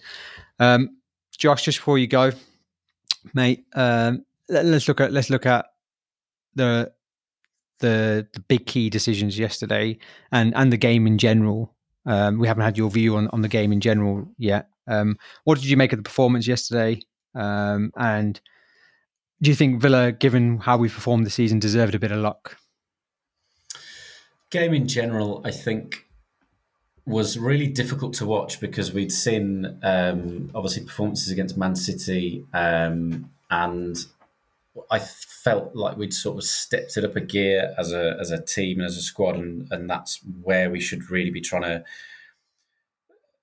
put our performances on that level. I, you know, it's a difficult period. We've got loads of games coming. Not much rotation yesterday. Not many subs used. I can kind of understand now after the game why he didn't. Um, I thought we looked really leggy. I thought we looked a little bit sort of sort of taken aback almost by uh, the fact that we weren't able to play the game that we wanted to. Um, although as soon as we scored, we looked like a completely different team. Uh, the confidence after we scored was right up, and um, and then it, it's sort of almost like we needed to score to kind of get our heads in the game. Southampton are a really really good team. I think um, you know they're they're a, a, good good squad. Danny Ings is a fantastic player. Um, the little flick that he did, I think it was around Luiz just before Matty Cash handballed it. Fantastic, you know. They're a really good side, and I think for us to play as averagely as we did, uh, and come away with a 1 0 win, regardless of any of the decisions that went get, went for us. I think that's a credit to the kind of squad mentality that Smith's put together now because there's absolutely zero chance last season that we would have done that.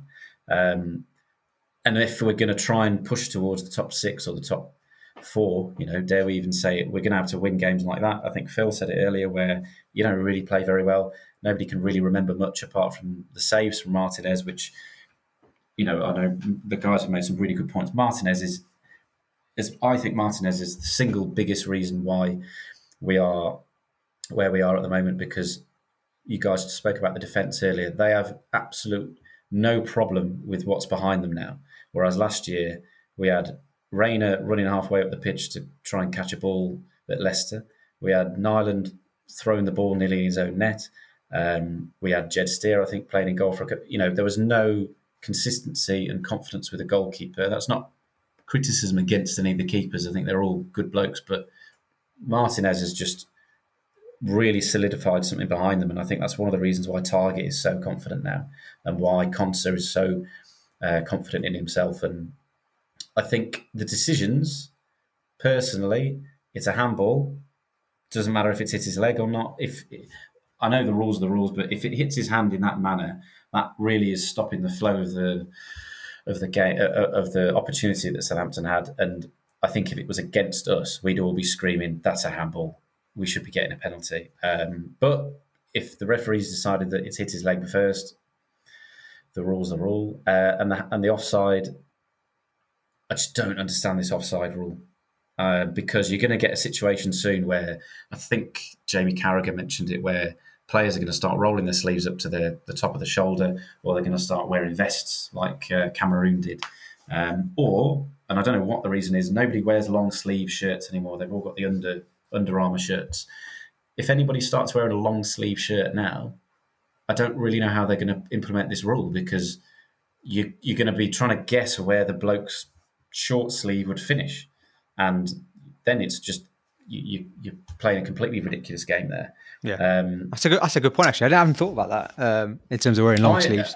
I um, love long sleeves. Any any football shirt that I've ever bought has always been long sleeve, and nobody does them anymore. It's really frustrating. But if if a team came out in eleven long sleeve shirts now, I genuinely don't know what they would be able to do, and I genuinely think there might be a question of the the referees association or whatever it is could potentially say you're not allowed to wear a long sleeve anymore because the offside rule is based on where your short sleeve finishes. Such a weird, such a. I can't believe we've been talking about this. It's just ridiculous, isn't it? I mean, why? What are we talking about? Is sleeve length? It's just crazy. Uh, especially when you've got Danny Ings, quite a muscly bloke. I imagine his shorts, you know, he's got a tight shirt on. His sleeve probably rolls up further than Jamie Vardy, for example, who's a short bloke. His his, his short sleeve is going to go further down his, his arm, perhaps. So, Adama Traore's sleeves don't really start because his muscles are so big. His, his, his shirt is bulging. So you've got, but again, this is why VAR and it's not a VAR issue. This it's the offside rule doesn't. yeah. But I, think, I, work I think, but I think that's a good point though, because it's not. I don't think it's all a VAR issue. I think there's a lot of it to do with uh, this, the way that legislation has changed, the rules have changed. Obviously, some of that's to do with VAR because they've had to do it, but a lot of it is just the general attitude towards football. I think, with by people who don't understand football. Uh, But yeah, and I think it, it it is what it is, and you know we are. we'll see, we'll see what happens. I guess see what happens. That's- yeah, that's but can- all we can Josh, it's been an absolute pleasure to to have you on the show. Uh, uh, Yeah, thank you. for, for your debut. Definitely have you back on. Um, Super, but thank been you. been excellent talking to you. Um, and we're going to change going to change tact now and finish the show off with our remaining two guests who are going to be talking about uh, Jack Grealish. Obviously, we haven't talked about him. We've done a, a season review, uh, well, sorry, mid-season review, and we haven't talked really that much about Jack Grealish. Uh, we're going to talk about Jack Grealish, and then we're going to talk about as well the best performances of the season, in both individually and as a team, and, and look forward to what we can potentially achieve in the remaining half of of the season that's left. Uh, we've got firstly Joe Spencer joining us for his for his debut. Joe, how are you doing, mate? Good to have you on. I'm good, mate. How are you? Excellent, mate. Excellent. Uh, really, really good to have you on. Looking forward to uh, talking to you about. Yeah, thank you for uh, thanks for Yeah, having mate, me on. great, yeah. great to have you on. Talk about Jack Grealish in particular and uh, his his impressive performances this season. And talking of impressive performances, we've got AJ back after his last impressive performance on the podcast. AJ, how you doing, mate? I'm all right, mate. Thank you for uh, having me back. That's all right, mate. Sorry, I've uh, I've kept you waiting. I've been having a few connection issues, uh, technical issues, but we're getting there. We're getting there. Um, but you're going to be talking about some of the more impressive performances, both individually and as a team, and obviously Jack Grealish will probably fit into into some of those as well. Um, Joe, don't, don't don't don't preempt my decision on the all most right, all impressive right, okay, I won't. All right, Maybe uh, he won't. Yeah, maybe he won't. No, maybe will. maybe it'll be uh, Kortney Hause versus Crystal Palace. We'll see. We'll see. Yeah. Um, Joe, quickly, just on you, just just go for it, mate. Talk about Jack Grealish and what he means to you, and, and how impressed you've been with him this season, and also Uh, it's a point Chadsy made on on our podcast a, a few weeks ago, why he actually is the most improved Aston Villa player this season. I'm I'm just running out of words to describe him at this point. You know, like every every time he's on the ball, you can safely say there should be a goal coming from this. It's like against Romeu last night, he turned from standing in the corner to a chance for Traore, and if he lays that off, that could be another goal for us. And he just does it so often. He can beat any player in this league with ease. I can comfortably say that. I'm not saying it to be biased either. He is probably the best player in the league at the minute, and he has been this season definitely. Yeah. And um, for WhoScored, I think it is. He's got the highest rating in Europe for this season. With players like Messi, Ronaldo, De Bruyne, all of these playing in the top five leagues, for him to be the best, and a local lad from Solihull, it just it, it makes me proud to be a Villa fan. Like before now, our, our best local lad was well from my you know lifetime. It's been Gabby Agbonlahor, and I'm he's he's not as good as Grealish, is he? Really, you know. You know, it's hard to argue against that. Um, obviously, you're you're younger than than than most of us on here, so you've seen a different kind of Aston Villa Yeah. team over the years. We've seen some of the likes of McGrath, Merson, Ashley Young, um, you know, those types of players who've who've been up there and, and thereabouts. Jack Grealish definitely is up there and possibly has the potential to be far and ahead. Uh, you know, may, maybe the level of Paul McGrath, maybe even better than that. Um, AJ, um, you know, we talk about Jack Grealish, wax lyrical about him. Let, us talk about some of his key performances this season. What I mean, if you look back over the season, what what what performances would you would you say stand out for him this season where you said yeah you know he's arrived. He's he's definitely one of the best players in the Premier League and, and he's made his mark this season well you could almost pick any game couldn't you? He's been that good this season. Right right from the goal he scored against Fulham which was you know uh, a brilliant ball in from McGinn uh, and just the way he, he, brought it down and finished it you know was a, was a great goal. But obviously the standout performance for us as a, as a team, and I think probably for Jack as well, is the Liverpool game. Uh, to what was so remarkable about that game, which is easy to forget now because we've been consistently good for the rest of the season was all right. We'd, we'd won our first couple of games, but we kind of huffed and puffed to turn over Sheffield United uh, when they were down to ten uh, and very resolute. Uh, and yeah, we we'd taken Fulham apart, but uh, they're much improved. But at that point, they looked like they were going to lose every game convincingly. And then Liverpool rock up, and obviously the uh, the discussion now is all about Liverpool's troubles at the back and all their injuries and, and, and what have you. But, you know, keep in mind they still had Van Dijk in that game and we've we've ruined them 7 7 2. Like, uh, it's unbelievable, really. And Jack in that game had five five goal contributions, which is ridiculous. There are there are midfielders that people still continue to compare Jack to, who've struggled to have five goal contributions all season, and he did it in one game against the champions. You know, um, so th- that's the standout game. But almost every game he's he's doing stuff, and you know, big chances created. Uh, he, he leads the league ahead of people like De Bruyne, and again, when you look at the quality he's surrounded with, as as well as how good a player he is himself, he's obviously got an advantage when you look at you know it's easier to create chances in that City side than it is for Villa. As as improved as we are, we're still nowhere near that level. So almost every game he's uh, he's creating stuff. Uh, you know, and uh, we'll we'll say sometimes when we're chatting about after the game, oh, it's been a quiet game for Jack today, but then you'll still look back and he's created two or three chances for us, or he's picked up an assist, and you'd like that. That's not been a great game for him. He's just um, he's unreal, isn't he? Yeah, yeah, yeah. It's hard hard to argue against that. I mean, if if we're looking at the rest of the season now, Joe, um, AJ's talked there about the Liverpool game and the goal contributions. Obviously, that's been a massive factor of why he's improved. He's he's been able to get involved in that final third a lot more and keep high up the up the pitch and, and basically use the best of his attributes to help the team out. Really, what what what I mean, he's he's got how many goals? With it? Ten assists and and six goals a season, I think. Um, six goals, nine, nine assists. assists yeah. Sorry, yeah, and six goals, nine assists, yeah. and and talking about goal contributions. I mean, looking back uh, the history of the Premier League, really, and, uh, and other Aston Villa players. Gaz Oakes, uh, a big time listener of, of, of Villa uh, Talks podcast. We were talk, I was talking to him yesterday. He was talking about the likes of Dwight Yorke. I think he got 25, 26 goal con- uh, contributions, goals and assists in the Premier League. Uh, for when during his peak years at Villa, Ashley Young, another player, 2007 and 8, I think he got something like 14 assists and eight goals or nine goals in, in one of his peak years. How you know, what do you expect of Jack now, given what he's done in the first half of the season? Do you expect the same level of performance, or do you think it's going to be more difficult for him with uh, with you know players more aware of his abilities in the final third? As, as aware as they want to be, you still can't contain Jack Grealish. You can put five men on him, and he can, he'll beat all five and make a chance out of it. There's there's photos of him I've seen on Twitter where there's like four players all within close proximity of him, and he's beat them all, mm. made a chance, and we've nearly scored from it and I'll, I'll, easily see him reaching, you know, 15, 20 assists this season. Obviously, the Liverpool game did contribute a lot to what he's got now. There's, there's no reason he couldn't do that again against another team. Mm.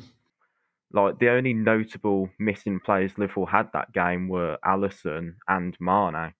Obviously, Mane is a left wing, so he doesn't contribute to this. But you know, he's he's getting past players like Van Dijk, who's considered to be the best in the world with absolute ease and he's he's just breathtaking to watch. It's like I I've never seen a player that good on the ball for Villa ever. Like obviously I'm only 18 now, so I've got less knowledge of the players that you do, but I've never seen a player this good for Aston Villa ever. Yeah, yeah. I mean, I, to be honest, it's hard to even you know I've I've been watching. Villa since probably the 93 94 season is probably my first season and you know we've had some great players during over those years. And he's definitely up there, if not better than most of them, uh, and probably will surpass all of them. Um, the way that he's going, hopefully, it's at Villa and he stays at Villa. Um, AJ, a lot of fans have mentioned that one of the reasons why Jack is playing so well this year is that the onus isn't on him for the entire game anymore. You know, we've got other players in the team who are able to contribute to to our attacking play, um, and, and, you know, it's not just all going through Jack. How important do you think that point is, and do you think it's relevant? And also, which other other players in the team have you been impressed with, and, and what notable performances have you seen this season from from those players? Well, there's um, I mean, the guys have already talked a lot about the improvement that we've seen in the performances across the entire team, pretty much. And there's there's two things, isn't there? There's um, there's the players we've brought in who've improved us. So the likes of Traore um, and uh, Barkley uh, being the obvious ones, uh, Cash, I guess, as well. And then there's the players who uh, have improved, and, and, Sam touched on, uh, you know, the, the coaching that you've got to give the uh, Dean Smith and his team credit for for on that. So, you know, Konsa, who let's not forget, played a fair few games at fullback last season and, and then moved inside, and that was uh, part of our transformation post lockdown, I think. And Targett obviously vastly improved, and then the guys, you know, have talked about El Ghazi, etc. Um, as well. So, yeah, I mean, I, uh, there was an article in the Guardian this week uh, about most improved players, and Jack was really high in that list, and it was based on WhoScored uh, ratings. With Joe, Joe mentioned how well Jack's doing on those those ratings. Before I realised it was based on WhoScored ratings, I was actually a bit annoyed that he was in there as a most improved player. When for me, people like Targett and all of that, those sorts of guys. Um, in terms of their individual performance, have seen bigger improvements. And yeah, Jack has gone on to another level and is uh, putting in much bigger numbers than he did last season. But I think you know last season, I think he he's uh, he was still absolutely outrageously good, and it was just the rest of the side around him. You know, he was having to carry us on his shoulders. You know, with the best winger in the world, if you're creating a chance for Samatta, that's less likely to result in an assist than if you're mm. creating one for Barkley or Watkins. Um, so uh, yeah, there's so many players that um, uh, have improved the side, but I think the team overall has has improved in terms of the way we play, the shape, the system. Everyone's much more confident. In terms of individual performances, and another one that I was going to mention was going to be Targett against Man City because I, I think that was uh, demonstrative of his overall improvement as a player this season. Where you know, again, last night he was excellent. You know, very rarely got beat timing tackles perfectly all of the time. and uh, really good judgment of when to go for the tackle and when to stand off and all of that. But against Man City, he was exceptional at that against mm. one of the best wingers in the world in Raheem Sterling. St- Sterling barely got a kick against him in that whole uh, in that whole game. Uh, Targett, you know, uh, again was coming up with, with blocks and things in the in the box as well as his, his sort of day to day job at, at, at, fullback as well. Um, and so I think you've really you've got to call Targett out as an individual performer, and specifically, I think that Man City um, performance really demonstrated how much he's stepped up playing that well against one of the best wingers in the world and the best team in the league when at the start of the season a lot of us were questioning whether we should go into the season with him as our first choice left back. Um, yeah, yeah un- unbelievable stuff. Yeah yeah no I, I really hard to uh, argue against all of that and i think that that Targett man city performance is, is definitely one of the more underrated performances something that's not really talked about because i completely agree with you. He was amazing that that uh, that night. And really, I think that was the the performance that put him on the map for a lot of neutrals as well. And I think you, you've seen since then he's been talked a lot more around the England squad and, and what he could potentially do. Joe, just before you, we uh, you go, um, let's go back to Jack Grealish again. I'm going to ask you the dreaded question um, that we've all got in the back of our mind. Do you think he stays next season? Hundred percent. As long as we keep going as we're going, he's staying he signed a five year contract in the summer, which means, you know, he believes we can reach Europe, I'd say. I, I don't know why we can't do it this season. I reckon we've got it in us. It would have been nice to see more cover come in for you know, like right back as it was mentioned earlier, because as as good as Elmo was in the championship, he's he's not going to do it in the Prem for us, and teams are going to exploit that because this is the best league in the world. So it, we we do need depth, but he's he's he's got to stay.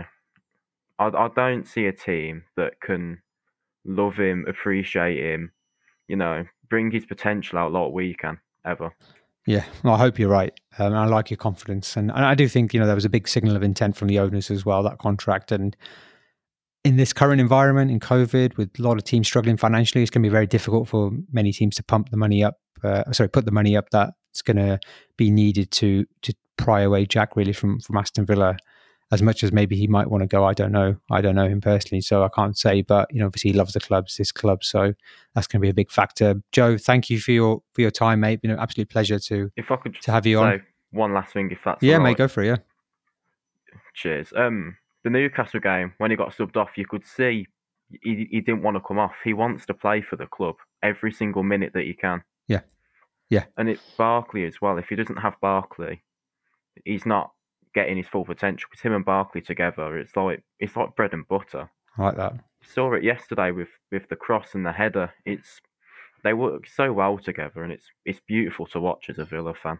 Yeah, and something he didn't have last season was, is you know a foil for him. He didn't have players in the same wavelength as as him last season, and he's got that now with Barkley and the likes of of Watkins, and even to some extent Traore as well. So you know, I think that's a really good point, really valid point, and uh, excellently made, Joe. It's been absolute pleasure to to have you on, and uh, definitely get you definitely Thank get you you back definitely on. get you back on again. Yeah, thank you, uh, AJ. Just before we we uh, close off the show, obviously we left the best to last.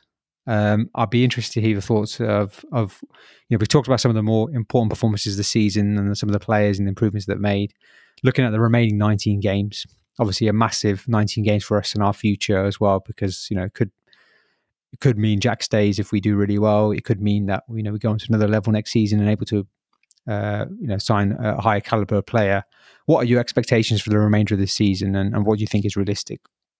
I think it's really hard to say in a way because for a couple of reasons. One, of the things I, wanted to touch on when you asked me about the best performances was obviously there's Liverpool, but then there's another couple of games where we've blown teams away, like Arsenal away, Palace even down to ten men, completely took them to pieces. But I think what's really encouraging in the, is then there's also the games where uh, you know, Leicester, straight off the back of the Liverpool result, a very different kind of way of getting a win. Uh, and you could say the same thing about Wolves uh, and to an extent the game last night as well. But then we've had the games where you'd really expect us to win, both in terms of performance and uh, uh, and the quality of the opposition. You know, the Brightons and West Hams, and whilst they're doing very well, we completely outplayed them. And obviously Burnley more more recently, where we haven't won. So there's there's that degree of unpredictability about us.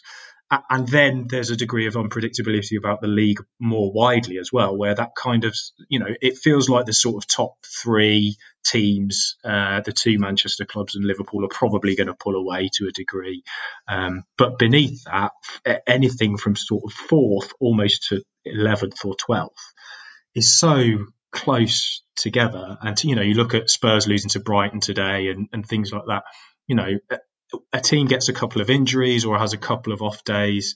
At home and away doesn't mean what it used to with the um, uh, with the uh, lack of fans in the ground. So uh, it's really hard to predict, and I genuinely think you know very unlikely that we'll finish in the Champions League. But you could you could see us going on a run and finishing fourth. Uh, equally, you could see us having a bit of bad luck with injuries or suspensions, or as you've touched on a few times on the pod, you know, fatigue. Are we using the squad properly? Towards the end of the season, that's going to be an issue, we- have a pretty tough run in when you look at the very end of the season as as uh, as well um, you know, you could end up struggling to even finish in the in the top half. So uh, my expectation is we'll be around about where we are, or maybe slightly better off. I think we'll probably finish somewhere seventh to ninth, something like that. I, I would like us to finish earlier, and I think uh, higher, and I think we are capable of finishing higher. Um, but unless we can cut out those results like the Burnleys, the Brightons, where um, we really need to be both more clinical in terms of our finishing and uh, not allow teams to score when they've twice when they've only had two shots on goal like West Ham did. Unless we can cut that out, then I think pushing on any further is going to be a challenge. Um, what that means for Jack, uh, I would like to think that Jack is not going to leave us to go and play the Europa League. He's not going to go and play for Spurs. Like, I, you know, if he leaves, it's going to be Champions League, and I would like to think one of the genuinely top clubs. Like, he wouldn't look out of place at Barcelona. Like, you know, uh, those are the, that's you know, given the way we've performed this season, if we do finish in that sort of seventh to ninth sort of range, uh, and the chairman uh, and owners say to him, we're going to invest again. These are the sort of players we're looking at. Um, it, it, then I I see us getting another year out of him, even if we don't get into Europe, unless one of those genuinely big clubs comes in with a blockbuster offer that we can't turn down, and uh, you know you can't say no to going to play for one of those really really top clubs. And good luck to him if he gets that opportunity. I'd say. Yeah, yeah, I think that's that's a really interesting points there, AJ. And, and I mean, I'm definitely take seventh to ninth now. Um, I think that would be a massive improvement on uh, on last season, obviously, but also a, a, good sign of where we're heading as a team. And I think I think that should be enough to, to keep Jack here. I think, and seventh could potentially, depending what happens in the FA Cup, could be enough for a Europa League spot, which uh, isn't a bad next step. But you know, I think you I think actually you make a really good point around those games where we should have got more out, and, and, it's conceivable that we should really be higher up the table. You know, we should be in that fourth, third position, maybe given the games that that have ha- that have happened where we've got, got more out of. So, it'd be interesting to see what happens in the remaining 19 games. West Ham obviously next up, um, massive game now. They lost today against Liverpool. Um, where you know they're thereabouts with them as well. They've been impressive this season. So you know, Sam's just messaged and said we'll finish fourth. I like the confidence, so uh, we'll see. I like that, uh, but yeah, he, he's very confident about that. But I think, I mean, I think it's achievable, isn't it? And it's going to be hard. Don't, don't, get me wrong. And uh, I think the likes of Morgan Sanson, just said first, the likes of Morgan Sanson coming in could be a massive, could be a massive impact in terms of fatigue. We've talked about, and especially our midfield. Um, you know, our, our, midfield has has had a lot to work through, and, and they do a lot of work in, in games for us. So it's going to be important that um, he can come in and hit the ground running as well. But we look forward to the West Ham game, um, and we'll be back obviously after that game with a normal lockdown load in with a regular crew. But uh, thanks again for everyone coming on. AJ, it's been an absolute pleasure to have you on. Another another great performance on the pod. So I'm sure we'll have you back on. Uh, um, and it's been a pleasure talking Would to everyone to else. On, Good, mate. Good. It's been a pleasure to talk to everyone else uh, on the uh, on the pod. It's been really interesting to hear their views on various different topics. An extra long edition of the podcast. So I hope you st- stuck with us and, and listened to it in its fullest. And uh, it's been an interesting one. Um, we'll be back, obviously, with, uh, with, like I said, the lockdown loading after the West Ham game. And I'm going to give you the usual spiel as I always do. But if this is the first time listening to the pod, then please do subscribe and follow us on whatever podcast platform you're on. We're on all of them. Um, and if you're on Apple, leave us a review and rating. It helps the podcast out a lot. Uh, and apart from that, really, um, thanks again for listening. Thanks again for our guests coming on to give their views. I'll be back next time, probably Thursday, I would say, uh, after the match, and uh, hopefully see you then. And apart from that, up the villa. Up the villa.